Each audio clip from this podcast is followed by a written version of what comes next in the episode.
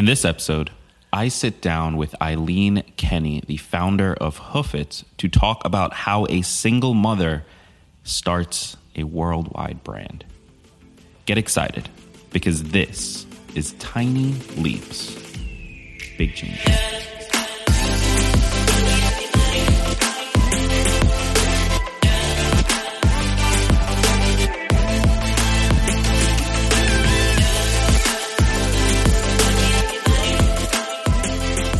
Welcome to another episode of Tiny Leaps, Big Changes, where I share simple strategies you can use to get more out of your life. My name is Gregg Clunis, and in this episode, we are talking about how to take the idea that's in your head, that thing that you've always felt like this should exist, but just never quite found it on the market, and actually make it yourself. And to do that, I'm speaking with Eileen Kenny. Eileen is the founder of Hoofitz, which is um, just do yourself a favor. When you get back in front of a computer, do a quick Google search. Uh, it's H O O F I T Z. They're super unique. Like they are really, really interesting. Uh, They're they're kind of like rain boots with a horse tail on it and a horse face, and there's like a I, I don't even know what that Hoof is. print. There's like a hoof print on the bottom. Like it's such a unique brand and, and idea that there's nothing else like it, quite frankly. And and I think that is the secret to its success so far. But I will let Eileen share that part of the story. So without further ado, Eileen, how are you doing? Hi, good morning, Greg. Thank you so much. I'm pleased to be here. Thank you. Absolutely. I'm I'm super excited for this conversation. Um, so there are a lot of my listeners that have an idea for something, but don't have the time for that thing, um, which I'm assuming is something you have a lot of experience with. So let's let's start with with this. Where did you find the time to create this product, to to build this brand, and get it actually manufactured and made? That's a great question, Greg. Um, there is no time. You never find the time. So you just do it. Um, when I got into this uh, product building, I did horses for many, many years. And I always had a passion for horses. And it started when I was a little kid. Uh, with my friends, we used to gallop around and jump over sticks and stuff and pretend we were horses. And, and it was fun, and our imagination soared. So the irony is, all these years later in life, um, I was walking, you know, I, I competed and trained and, and worked with horses for many, many years. And I was walking along and saw their hoof prints on the ground and my prints. And I thought that'd be really fun to make a hoof print on my shoe. And I could leave hoof prints. And it reminded me of when I was a little kid running around. And I thought, yeah, that's really inspiring. So I brought this up with some friends of mine and they said, you know, you, you should do it. Um, and so we partnered up and they put up the capital. And I just started. I've never had a business class in my life. I don't know how the hell to make a shoe. so so I was like, yeah, this is great. So so where you find the time is the inspiration. Mm. And like you said, no one's done this before. And I was actually surprised no one had done it before. I mean, they do everything else. So Right. so I, I'm not reinventing the wheel, but I'm improving the boot or the rain boot Yeah. or the shoe or anything like that. So and consequently through this whole process you know what we have more animals coming down the pipeline. We're going to do a lion next with a lion print and and, and a mane around the top. We're going to mm-hmm. do the chinese zodiacs with you know the pig and the panda and all that for mm-hmm. every year. And we're going to do a dragon. So it's a lot of fun. And it's it's the more you do it and del- delve into it the more you'll find more inspiration to keep mm-hmm. going. And you have to like it. You have to like what you do. Um, i loved horses my whole life. So for me it was a no-brainer. Yeah. and to it also satisfies the creative side of me because I do like to draw and I went to art school for a little while and um, so it, it, it inspires me in that way as well. And so to answer your question, where do you find the time? You know, it's the same thing as being a single mom, which I am. You know, I look back and I don't know how the heck I did half the stuff I did, but you don't get a vote. You just Yeah. do it. So you're when you're in it doing it, and if it's driving you, you keep going. Yeah. And again, like I advise everyone, you have to choose something you like. Otherwise, you, you're going to resent it and Yeah. you're going to quit. So what were you doing before Hoofitz? So before Hoofitz, I um, uh, come from a, a family of, I'm the baby of six. I grew up on a mountain in Pennsylvania, like the Waltons. I mean, in the middle of nowhere, coal mining town. We had no money. It was, it was, it was pretty, uh, you know, Irish Catholic family. So I wanted to get out of there and see the world. You know, I knew there was more out there. So as soon as I could, I got out and traveled. I went to school. I did horses for a while. Went to school, got into modeling and did acting, and went to New York and LA and did that for a while, and then got back into the horses again because it was my other passion. And so I did that for most of my adult life. Um, about 18 years or so professionally. So I managed a bunch of facilities up and down the East Coast, and um, you know I trained horses, competed uh, successfully, um, and and quite a, quite a bit. Uh, and I you know bred horses. I sold them a lot of young horses that I trained. I sold to the Olympic riders, and they went on with them.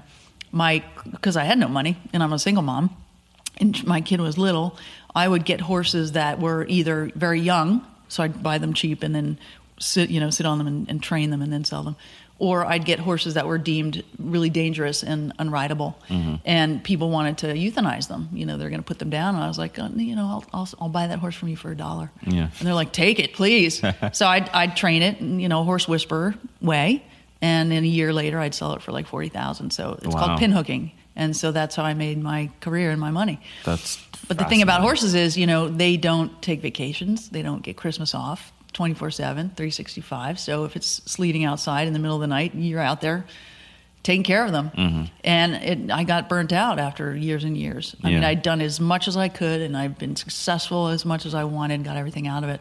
And then when this idea came up, I pursued this. Mm-hmm. And it was out of my wheelhouse and completely foreign to me. But after now, it's coming on seven years from concept to design to flying to China and getting ripped off so many times. And um, it's I have a, a very healthy respect for products on the shelf Yeah. now because you have no idea. You go to Walmart or buy something off the shelf, you have no idea Right. who came up with that, what they went through to get it there, all the sweat equity Mm-hmm. they put into it. It's amazing. And I feel like I have a master's degree now, and yeah, but I didn't go to college. it's the, it's the fastest way to gain one. Yes. Um, okay, so quick side question here, and, and then we'll get back to uh, the business because this is just purely out of my curiosity. So I have zero experience with horses. Um, I've maybe been close to a horse twice in my life. Uh, I grew up upstate New York though, and so there a lot of my friends were very into horses, like very, very like in love. What is it about this animal that creates that kind of connection? Because it, I find that the people who love horses really love horses. It is. You are in. It's in your blood. It's hundred million percent. And the thing about them is they're such sentient beings. Mm. They're very, very smart. They have a great memory. I mean, you know, people think dogs are smart. These mm-hmm. these animals are amazingly smart and so forgiving. And I look back now, some of the things we do to them and they allow us to do, it blows me away. Yeah. Um, they're very trainable. And what's interesting, and, and now to get to the point of your question, is they, compared to humans, are, are 100% different. So humans, we like reward, we like, um, you know, uh, accolades. We like that. We like to be built up like that. Horses don't. They want they want safety. They want security. They don't care if you know you have a biscuit or something for them, like a dog. They um, they are very wise and patient. So what they want is, um, you know, safety and security, and and to be with the herd. They're they're you know, social animals. Um, so when you're training them, you know, uh, pressure and the release of pressure reward them for what they did right and and take the pressure off. And it's a, they're very simple beings. So it's very cl- there's a lot of clarity, and it's simple, and they're they're just very Got it. affectionate as well. And they know you. They know your voice. They know you, Right. your, who you are. They'll they'll talk to you, and they they have a lot of signals. Their ears, their eyes. They're they're mm-hmm. very expressive. So when you can read that, and you know, for example, they they use them for incarcerated people now to help train them psychologically and and kids in trouble. You know, they'll have them work with horses because horses Really? are great teachers. So that that's kind of why you once you get to know that part of the horse, you're just You like sort you're of fall in love with the entire thing and then you kind of don't like people anymore. Well, uh, some people just don't like people. Period. Yeah, and the thing is, you know, those horses that I would retrain, it wasn't their fault; it was Mm-hmm. right? people's yeah. fault. Yeah. So when you train the horse, then you have to train the people, and Yeah. then that makes sense. Interesting. Yeah. So I want to keep this conversation going, but let me take a moment to tell you about my absolute favorite pair of glasses. You've probably seen them if you follow me over on Instagram, but they're these sleek tortoise shell frames that fit perfectly on my face. They're slightly round in the um, eye hole area. Is that what it's called? Eye holes? Anyway, I love them. And the best part, they were $95. Yeah, you really can't get much better than that. That's why today's sponsor is Warby Parker. Warby Parker was created with a simple mission to create boutique quality eyewear at a revolutionary price point. And they've accomplished that goal with glasses starting as low as $95, including the lenses, by the way. I'm still constantly shocked at how often people ask me where I got my glasses. They just look that good.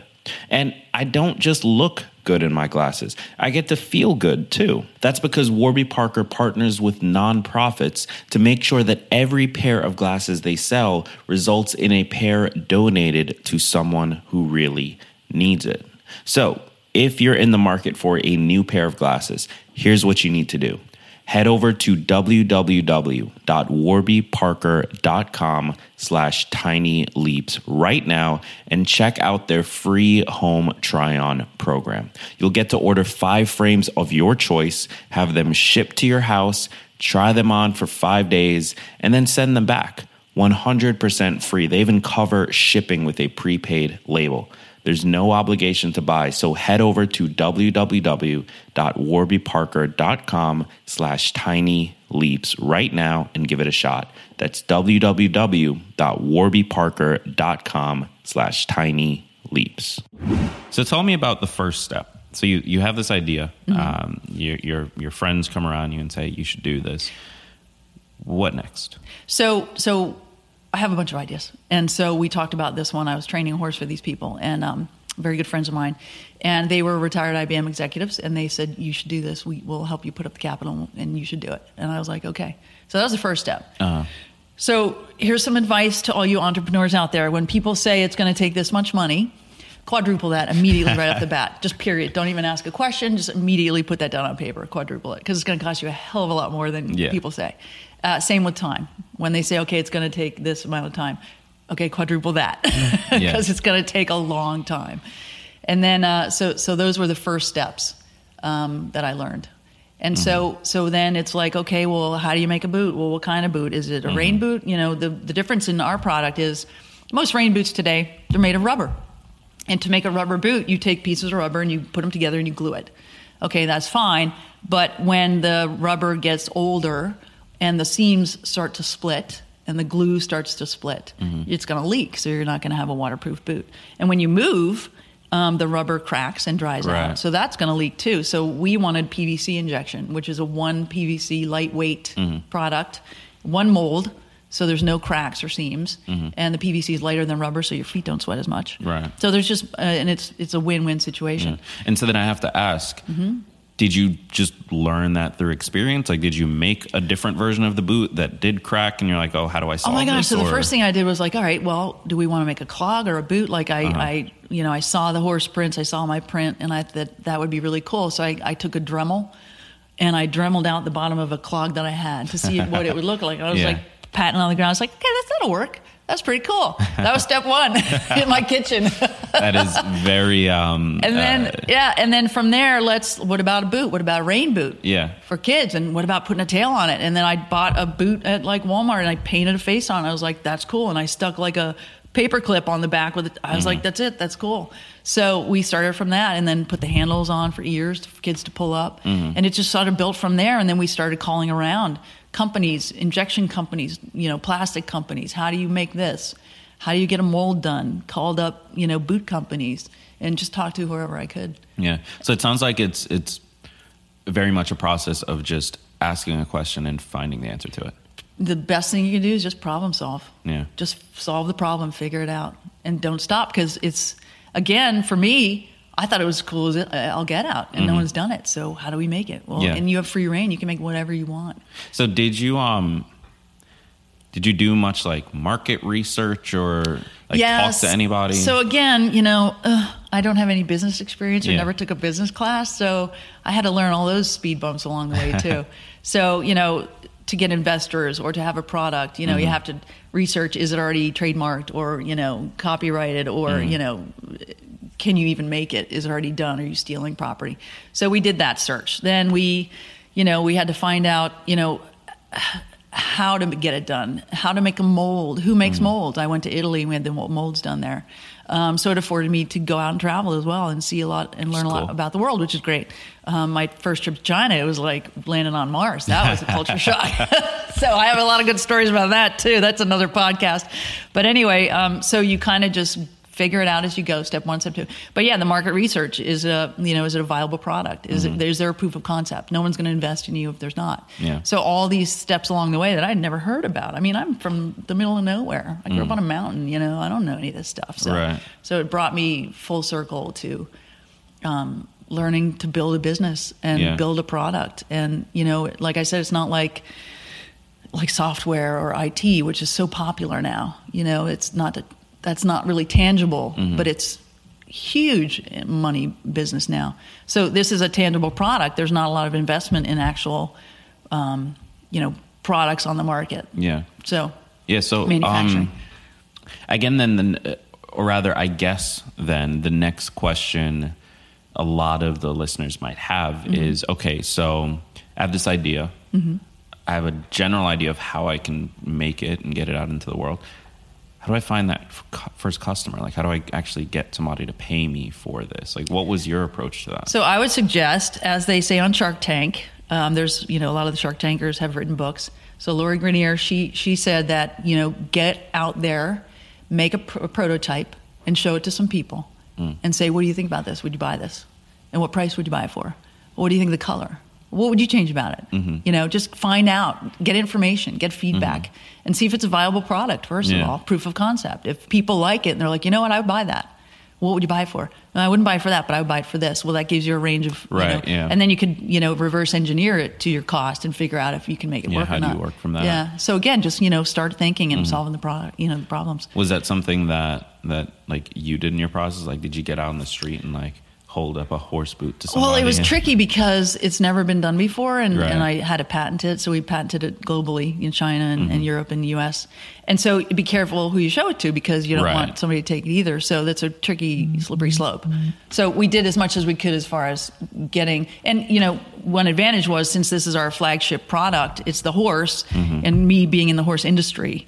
You know, I could talk to, uh, to any of the horse people and get a, get feedback, which is great. Yeah. So our marketing concept was that we would start in the horse industry and then expand to the you know, normal boot wearing public. So there's no reason why you know women on the streets in New York shouldn't be wearing these, Right. And kids jumping around in puddles in New York.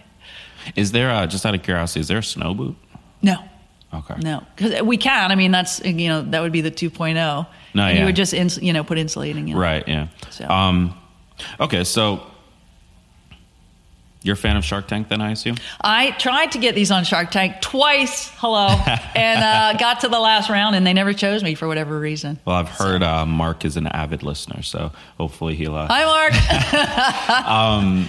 Well, what- funny you should bring that up because at this point, and again, I'm just one person, you know, brought this as far as it could go. You know, we had distribution, I did all the trade shows, I got the feedback, people love it, it's sold immensely. And, you know, kids love it and they, they break up. Yeah, um, they're, when you put them on a kid and they see them, they, they light up like fireflies. They just have a blast. And it's interactive, it keeps them active, you know, with obesity today and stuff. Get them off their smartphones, get them out jumping around, it's a lot of fun. Um, so what I'm looking for is the next level. I want uh, a, a company or an investor or a partner to come and bring this to the next level. I want it distributed globally. There's no reason why any person, color, gender, race should not be wearing these. Yeah. If you're going to wear rain boots, might as well have fun, right? Right, yeah. So we make it for women. Uh, they're they're much more of a nice design, more Gucci type with prints. Um, you can wear them with or without the tail. Mm-hmm. And so we also have the pipeline of the other animals coming down the road. So it's just it's it's a turnkey operation ready to go. I have two factories in China that can do it tomorrow. They can start. Mm-hmm. You know, I just I want somebody to take this to the next level. So. And I think it's a great thing. It's a positive thing. It brings joy to people. It doesn't Yeah. hurt anybody.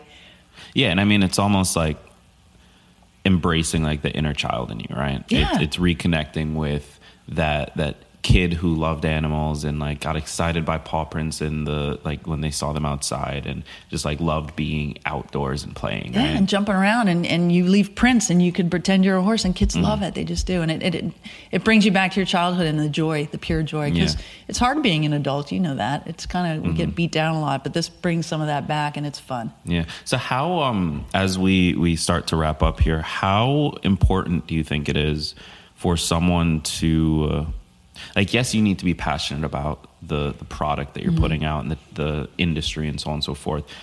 But the harder part, because I actually find it's easy to find something you're passionate about. It's difficult to find something you're passionate about that is also marketable and is mm-hmm. also profitable and mm-hmm. people are interested in. How would you think, if you had to do it all over again, how would you think about answering that question of, hey, I love this idea, I'm super pumped about it, but is anyone else going to care? So that's a personal question, and that's something you have to answer for yourself. I knew that I loved the animals, I loved the horses. I knew that this was a product that was never done before, and I just had to figure out how to make it happen. Yeah. How to bring it to reality from an idea in my head. And that's what kept me going. And honestly, if someone had said, you know, at the beginning, now knowing what you know now, and when you started, would you have done it? I probably would have said no. No, of it's hard as hell. It, it, it not. was I don't think any horrible experience.